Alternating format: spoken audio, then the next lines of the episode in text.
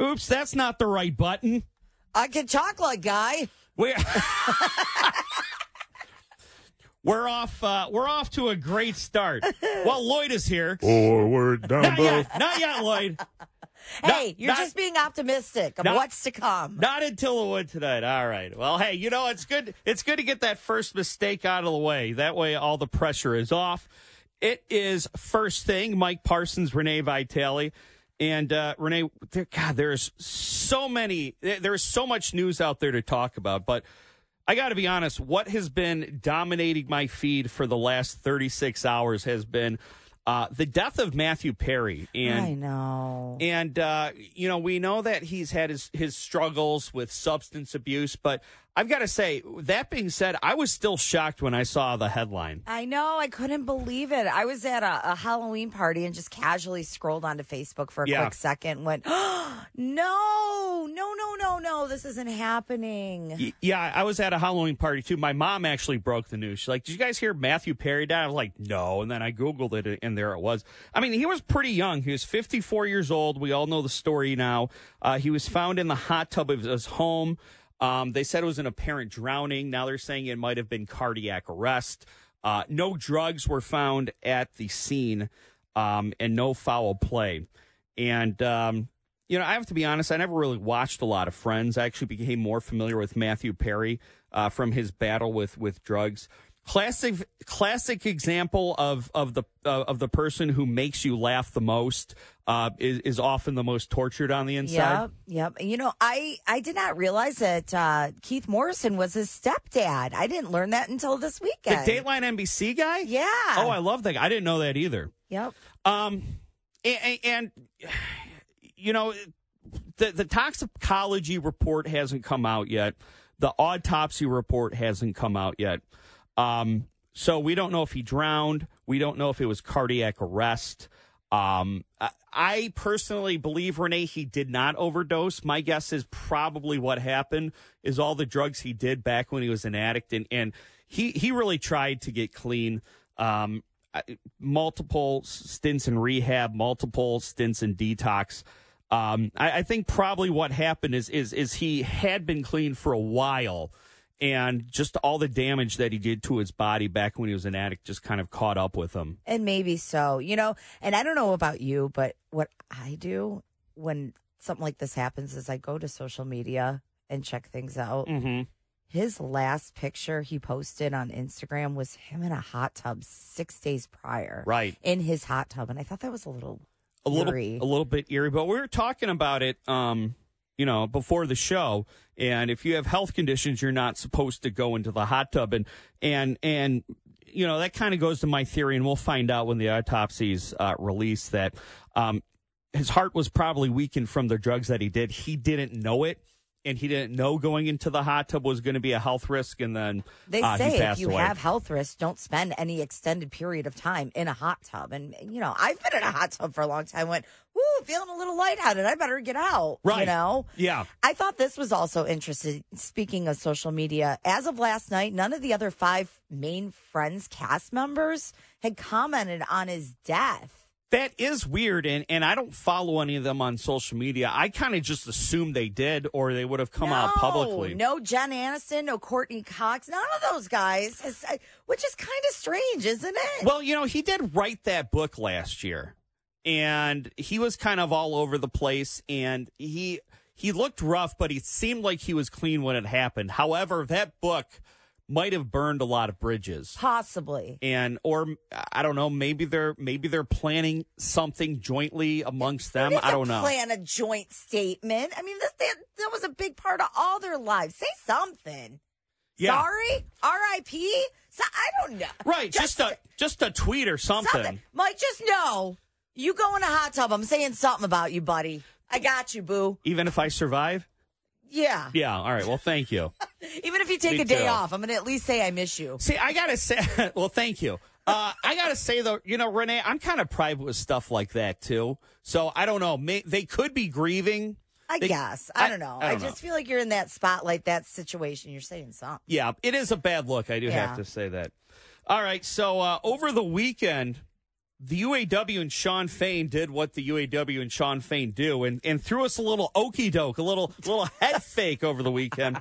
Friday going into Saturday, all eyes were on General Motors as the next automaker to reach a deal with the union. GM uh, CEO Mary Barra, she was personally involved, and everyone was was thinking GM was going to be the next one uh, to make a deal. I thought it was done, honestly. And, and everyone's thought that Stellantis was actually going to be the toughest one uh, to get done. But um, um, by Saturday afternoon, a tentative agreement with Stellantis was reached, and the UAW called to expand the strike against GM at their Spring Hill, Tennessee assembly plant. Uh, Stellantis deal largely modeled after the Ford deal, which Shawn Fain endorsed yesterday and has moved on to ratification. 11% wage increase right away with 25% wage increases over the yeah. four and a half year life of the contract. Cost of living increases will actually bump that up to about 30%. Um, and now in this deal, Stellantis has pledged $19 billion in U.S. in, in U.S. investment, 5,000 new jobs, new product promises for the idle Belvidere, Illinois plant, as well as the Trenton engine uh, plant here in Michigan, Toledo Machinery, which I didn't know those were slated to close down. I didn't know that. Maybe it's because they're uh, uh, they make engines and and and EVs don't need engines. Um, and my first thought when I heard this uh, was that uh, no, you you don't mean Stellantis, you mean GM. Uh, but but of course it was Stellantis. My second thought: thank God for Sterling Heights and Warren. I remember back in 2008 um, when it looked like the auto industry was on the verge of collapse, and all the news stories talking about how all the surrounding businesses were, were struggling. And uh, so I'm glad that didn't go on for very long. Yeah, and like I said, I live in that area. I've said in the past, and there are a lot of small businesses in that area that really I was I was hopeful they could get this resolved quickly because I didn't want to see that area struggle. Yeah, me too. Yeah, and, and, you know, I I grew up in Clinton Township. I was still living over there, so I was very close to it. And now I live near the Trenton engine plant. So it just shows you that no matter where you live in Metro Detroit, yep, um, everyone's affected. Yeah, you're affected. Uh, we got to hit a break here soon, but let's just uh, kind of do a. We'll we'll talk about uh, what happened in Maine at about five thirty-five. I uh, just want to update you on what's happened in Israel. Uh, President Netanyahu says the war in Israel has entered its second phase. Ground operations in Gaza have been more of a slow ramp up than an all out blitz, but they have ratcheted up a pretty fevered pitch over the weekend as well as the airstrikes. Gaza has gone completely dark. Uh, electricity has been mostly cut. Authorities within Gaza um, are saying that paramedics are just driving around the streets searching for injured people uh, because, uh, Renee, I believe you have the story. Um, much of the phone and internet has been cut, but it's slowly coming back yeah, online. on Sunday, communication systems are once again slowly being restored, and that's huge. I mean, the communication, the internet, that's slowly being restored is so crucial on so many different levels. Yeah, and I'm not sure how much it's it, it's been restored. I'm sure most of it is severely impacted, but at least it's getting back online. Um, and uh, UN, UNICEF, and President Biden, they're all calling for a humanitarian ceasefire to get aid in and try to get more hostages out. Getting reports of looting at the UN warehouse in Gaza over the weekend because the wars, uh, because, um, you know, uh, not enough aid is getting in and civil orders breaking down. Uh, Netanyahu said over the weekend that the war is going to be long and difficult, and the Saudi defense minister will be visiting the White House today over concerns of the war expanding. And and Renee, the longer this war goes on, the bigger I think the risk of it expanding um, to to a region wide conflict, the, the bigger the risk is. It's it's just so scary, Mike. I mean, it's starting to look like an apocalypse over there. Well, I mean the the images of Gaza just just completely black over the uh, uh, shoulders of the reporter is just just eerie. And, and I obviously I have no sympathy for Hamas terrorists. No. But there are civilians, there are Americans, there are hostages inside Gaza, and they're also without power. They're also without humanitarian aid, or or the humanitarian aid is slow to get in there and, and few and far between and they're listening to bombs overhead and, and, and tanks moving in in complete darkness. So it's just a absolute nightmare scenario over there. And it's it's it's I mean, it was tough when got when Hamas attacked Israel to see all the video of, of the people being kidnapped. and it's it's tough seeing the video of these kids getting pulled out of rubble in Gaza or or you know these hospitals where kids are laying on the floor screaming. I mean, th- that's why they say war is hell because that's what it looks like. It Yep. looks like hell on earth over there. All right, uh 516 first thing Mike Parsons, Renee Vitale, WJR. The last thing each day is to set an alarm for the first thing with Mike Parsons and Renee Vitale on 760 WJR.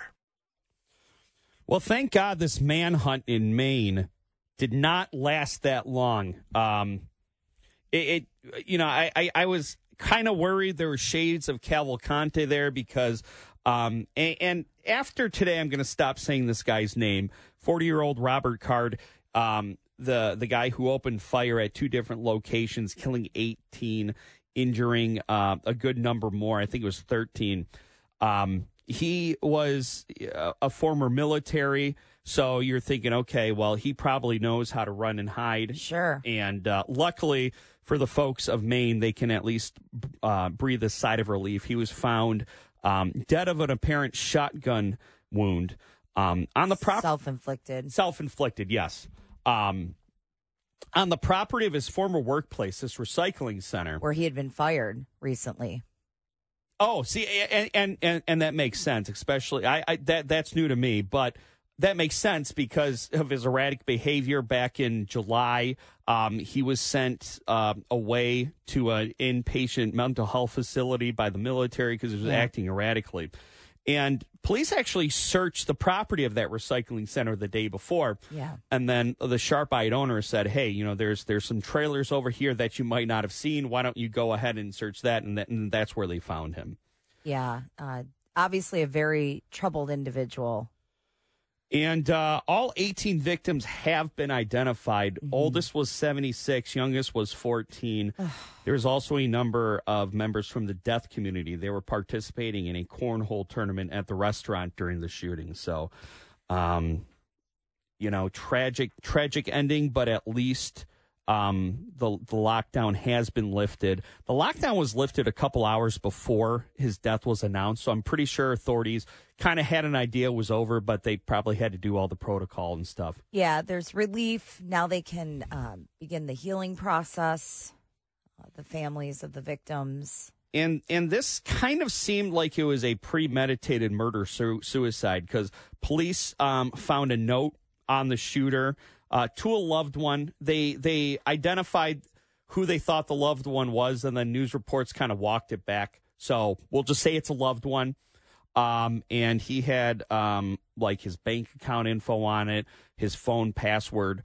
Uh, so it sounded like this was a, a premeditated murder suicide on his part. And they said that they were trying to determine at that point how long he may have been dead because he was wearing the clothes that he had been seen in when the shootings occurred. Yeah. Yeah, and uh, I mean, if if that if that kind of helps the people affected piece it together, to me, the important part is the guy is dead and there's Yeah. no more danger to to the community. Right, right. I mean, 48 hours had to just be an absolute nightmare. Oh, gosh, how terrible. Um, I, I would say this is probably the first of, of the big name candidates who've dropped out of the presidential race over the weekend. Yeah, former president, former vice president, I should say, Mike Pence on Saturday dropped his bid for the Republican presidential nomination, ending his campaign for the White House after struggling to raise money and gain traction in the polls. Pence said at the Republican Jewish Coalition's annual gathering in Las Vegas that it's become clear to me this is not my time. So after much prayer and deliberation, I have decided to suspend my campaign for president effective today. He said, We always knew this would be an uphill battle, but I have no regrets. Pence is the first major candidate to leave the race. Uh, Pence's decision more than two months before the Iowa caucuses that had uh, he, he had staked his campaign on. It saves him from accumulation of additional debt as well as the embarrassment of potentially failing to qualify for the third Republican primary debate on November 8th in Miami. Yeah, and to be honest, I don't know if it will ever be Mike Pence's time. No. He's- Um, you know, it, it- obviously, like I said, it saves him debt, saves him humiliation. And he's an older dude. Enjoy your time. Enjoy- Yeah. You know, like, step, he bowed out gracefully. I mean, I think he's too far right for half the party. The other half is still mad at him for doing the right thing on January 6th and Right. certifying the election. And uh, a couple of other people have dropped out, but but like we said, it's, significant because he's kind of the first big name, name, candidate. yeah. And and it's time for a lot of these people to start dropping out. Yep. I mean, we need to trim the field. Too many people on the debate stage, and, and despite Trump's legal troubles, it, it's still almost a foregone conclusion he's going to Right. be the nominee. So at, Sure. at this point, I think you got your Vivek Ramaswamy's who are uh, jockeying to be vice president. Um, Woody Woodpecker.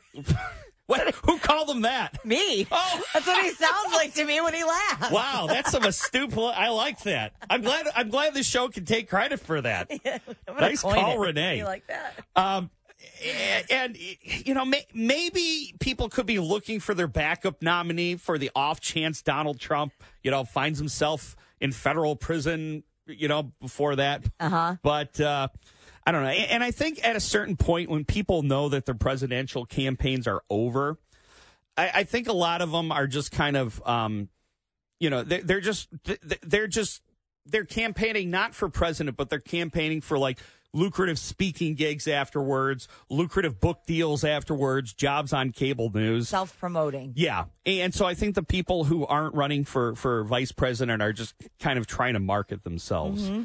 Um, so the drama, there's no shortage of drama at both of our uh, major universities here. And just when you think What are you talking about?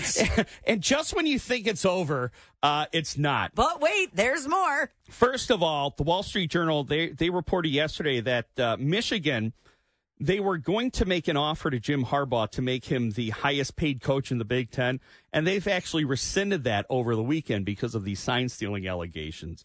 Um, a former Division three coach said uh, that he was paid hundreds of dollars out of former UM Stafford Connor Stalions' personal Venmo account Oh. to attend a Penn State game against UMass on October 14th and the Indiana versus Penn State game this past weekend. Spoiler alert, he did not end up going to that game because the heat's on. Um, and now there's actually talk in NFL circles that, that, that the sign stealing scandal might actually hurt Harbaugh's NFL stock. And I think the fact that uh, Michigan is going back on the deal shows that maybe um, there's some fire to this smoke. How do you prove the that this is happening? This is the, my been my question all along. How do they prove this? I well, and, and that's the thing. I, I think anytime there's a, a scandal at a major university, I think that the head coaches are so good at insulating themselves that uh, that there's going to be plausible deniability. Like this Connor Stalions guy, he wasn't acting alone. He didn't just take it upon himself to say, "Okay, I'm going to go to all these games. I'm going to pay people." Uh, all this money to go all these games and, and steal signs. He's definitely the fall guy. I think Jamie said last week that he's making like fifty thousand. He It made fifty five thousand dollars. Right. So he's not paying people hundreds and thousands Right. of dollars out of his own pocket to go steal signs. Right. He's he's just like the he he's like the money laundering apparatus. Somebody somebody's paying him. He's putting it on his Venmo account that he's paying paying people. So um you know, question is does Michigan rescinding their offer mean that Harbaugh was directly involved, or does it mean that he just has no control over his program? That's which right. Which, which neither one is a desirable trait in a head coach. Right. So yeah, I don't know. I, I I think you can prove the um, participation of, of of kind of the underlings just by following the money trail, like like uh, Venmo to Con- Connor Stalions' account.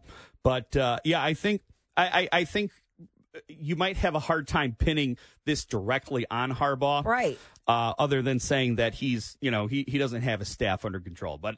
I, I'm I'm I'm convinced it probably does go up as high as he does because, um, you know, like like I said, um, I, I think they're using this guy because he was kind of like a low level staffer and. He's and the fall guy. yeah, and if they and if they lose him, they lose him. No big deal. And then there's that board of trustees meeting at Michigan State University on Friday. Pretty much the upshot was that uh, Brianna Scott, one of the trustees, she wrote a letter calling for the resignation of board chair Dr. Rema Vassar. She outlined 10 allegations um, accusing her of abusing her power and, and bullying. And to be honest, Renee, I don't know what a board of trustees does. Oh, that makes two of us, Mike.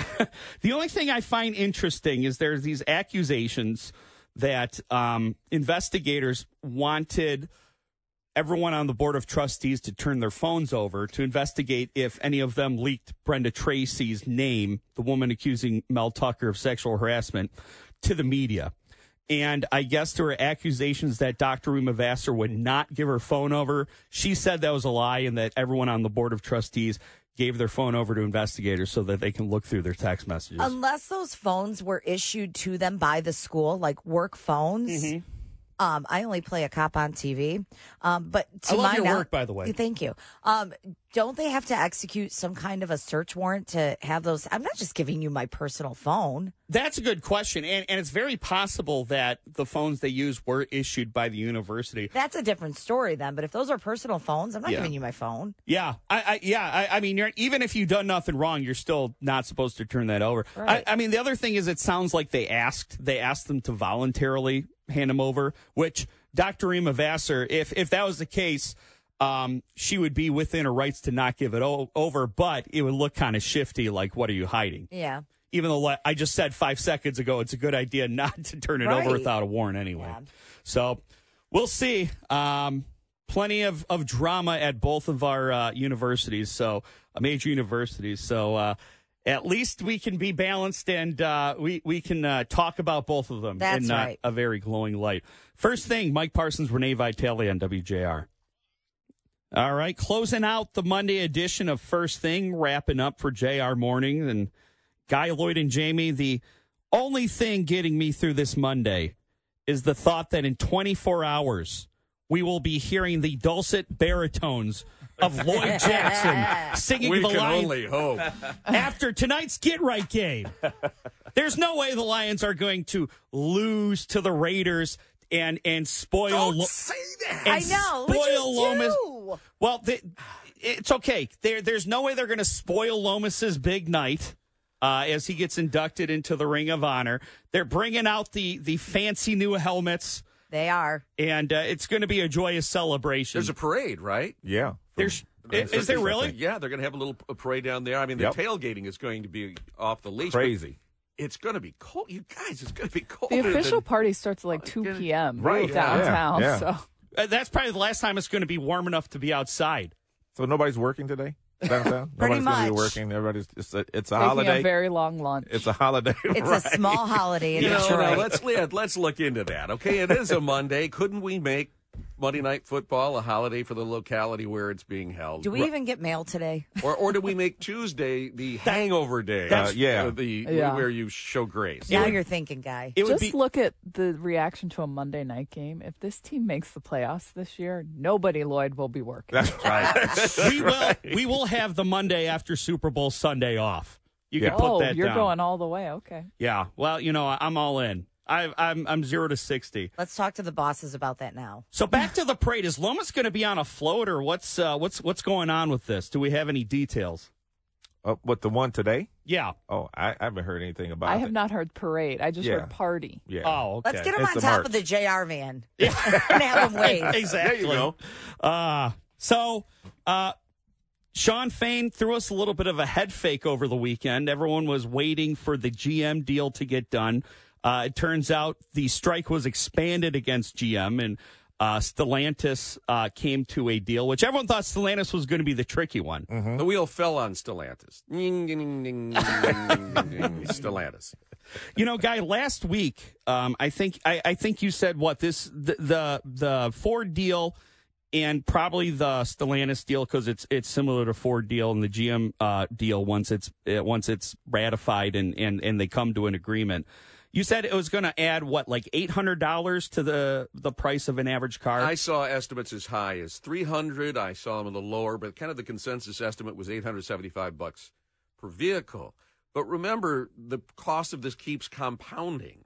So initially it's 875 bucks, but uh, every cost increase after that through cola, through the built-in things adds additional costs. And I'm wondering. I'm wondering though about the tier, the, the tier one, two, and three suppliers. uh, You know, which ones are going to come back and which ones are going to be like, we can't come back. We were out too long, and it, it's hard. We're going to need some type of financial help from if you're maybe a the feds or supplier, a someone. component maker, you know that the purchasing people at the big three are going to be looking to squeeze every penny of that it. new labor Yes, sir. contract out of you. Yes, sir. You know it.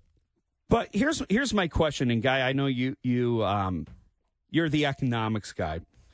Does the fact that we're going to be having thousands of, of auto workers walking around with with thirty percent more money in their pocket will that will that still be a net gain for the economy and kind of cancel out the the added cost of, of a vehicle? You know, that's a really good question because, you know, we often talked about how um, profit sharing checks, especially around Christmas time when they were given, were a huge boon to, to the retail economy. People went out and almost immediately spent them. Yeah. Uh, this will be, y- you're right, Mike. It, it- it's going to be harder to, to look at. But yeah, if they're making more money, if it's a net gain, the, the question for me is what's going to happen to their profit sharing checks? Right, and, and maybe that's the trade off. Yeah. Um, and if you're, a you know, and it is going to be, it's, it is an income redistribution. You're probably going to see smaller dividends. You're not going to see the, the necessarily the stock buybacks or gains. Yep. And I got to tell you, there are all kinds of flashing yellow lights about EV sales right now. Do we think a deal with GM gets done this week? Has to get done this Yep. week. Probably. Yeah, I would say. All right. I don't know if this is for uh, public consumption, but I want to get this on the record. I just got a correspondence from Ann Thomas, our program director. She says if the Lions win the Super Bowl, you guys can have the Monday after the game off. You guys print all, that out. Uh, I know And- that's Oh, right. yeah, I'm we want it in writing. it. We want it in writing. Hang that Good up in the studio. Did I not say we, we have the best boss in the world? We do. I, you Yeah. did. All right. Great to be here. Hey, we six already- weeks in. We we are we already got Monday off, guy. You can kind of dial it back a little bit. We we got our, Forward down the field. we got our we got our Shawn Fain moment here. JR Morning coming up. All right, it's first thing. Mike Parsons, Renee Vitale on WJR. The news cycle's been so crazy over the past week that we didn't even mention the courtroom theatrics of Donald Trump's civil trial in New York, where the former president's being accused of inflating his net worth to trick investors over the span of decades. Political analyst Rashini Rashkumar breaks it down and brings us up to date on all talk. Yeah, Donald Trump was in the courtroom again, uh, and uh, as so often is the case when he's in the courtroom, there are some unexpected turns, and that was certainly the case yesterday. Uh, he found himself on the witness stand, Kevin, uh, answering questions directly from the judge, and the j- judge was concerned that Donald Trump might be criticizing his law clerk again, so he told Trump to get up on the stand and answer for it, and Trump's like, "Sure thing, Judge, here I come." Yeah, something like that. Donald Trump was ordered not to talk about the case, so of course Donald Trump did talk about the case. Uh, judge says, uh, "I'm the boss here. Get up here on the stand. I got some questions for you, Mr. Former President."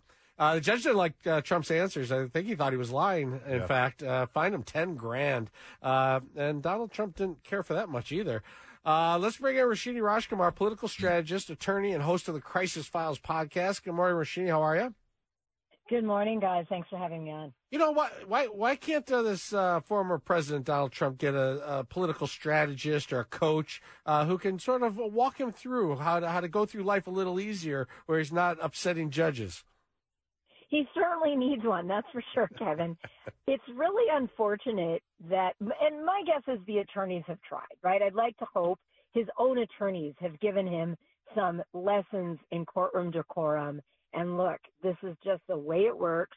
It's a natural course in certain high profile cases, and this is certainly one of them, that the judge will say to both sides, watch what you're saying outside of this courtroom. I mean, it, and when you think about it in the long run, you actually want the things that are going to be on the record only said in court, and you don't want things that are said outside of court or on digital platforms, social media, to hurt you or hurt any party in a proceeding. So this is why these kinds of rules are established. And if Donald Trump would really think about it, some of these rules, most of these rules, would also protect him. And that's what's really frustrating for me as a lawyer is that his lawyers can't get him under control. And this is like the sideshow continues beyond what's actually happening in court. Yeah, I'm sure Donald Trump doesn't care about the ten thousand dollar fine, but is there uh, any concern he should have about appearing as a witness on the stand in a case against him? I mean, Yeah, I mean, his lawyers can't be happy should. about that, right? Yeah, I mean, even if you say, you know, nothing you say shall be used against you, it can always be used against you. I mean, it was heard. It was heard out loud. And that can go into the opposite side's court strategy, trial strategy.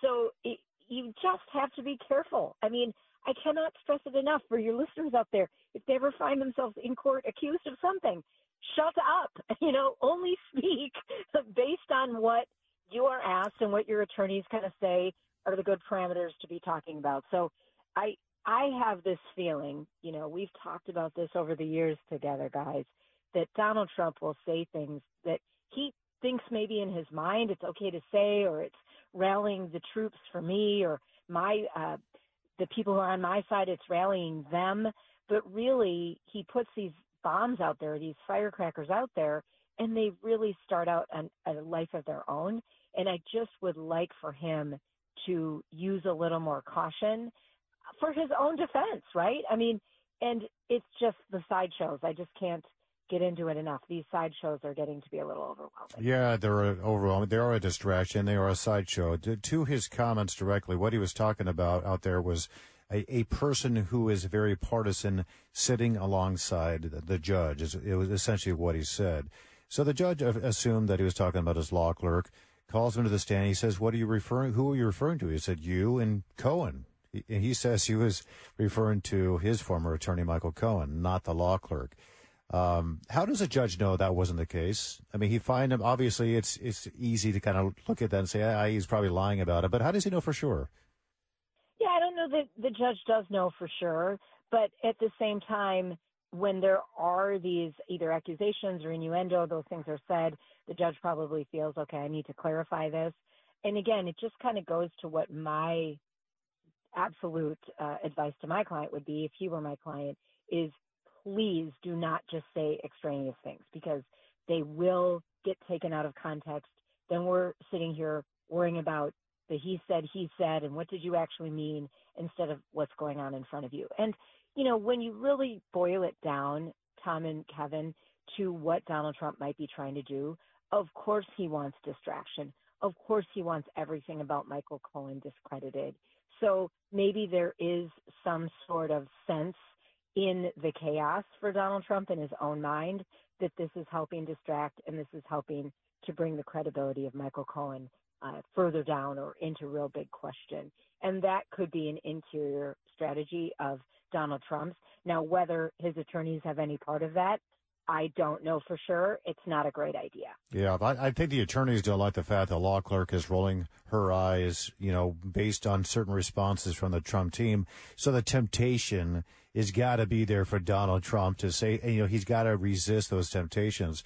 It's this intricate balance, right? I mean, he's in the middle of a presidential campaign and he's got a very, you know, some legal responsibilities as well. He's got to walk this fine line, which most presidential candidates have never had to do before. Yeah, I mean, it's not only a fine line, Tom, it's a tightrope. He's walking the thinnest tightrope ever. And it's in a, in a normal courtroom, the judges, law clerks, who, by the way, are, you know, 9.9 times out of 10 licensed attorneys themselves, those law clerks are sitting there assisting the judge. They are watching, they're taking notes, they're doing different things. They're the ones who uh, eventually write out the orders and all those kinds of things that the judge, once the judge makes decisions. So it is inappropriate for a law clerk or anyone who is part of an officer of the court to be rolling eyes at any witness. So that is inappropriate, and that is appropriate for Trump's attorneys to bring that up. It's first thing. Mike Parsons, Renee Vitale on WJR. We'll be back. We've got uh, an update on the Maine manhunt that ended Friday over the weekend, and a big name candidate drops out of the race for president.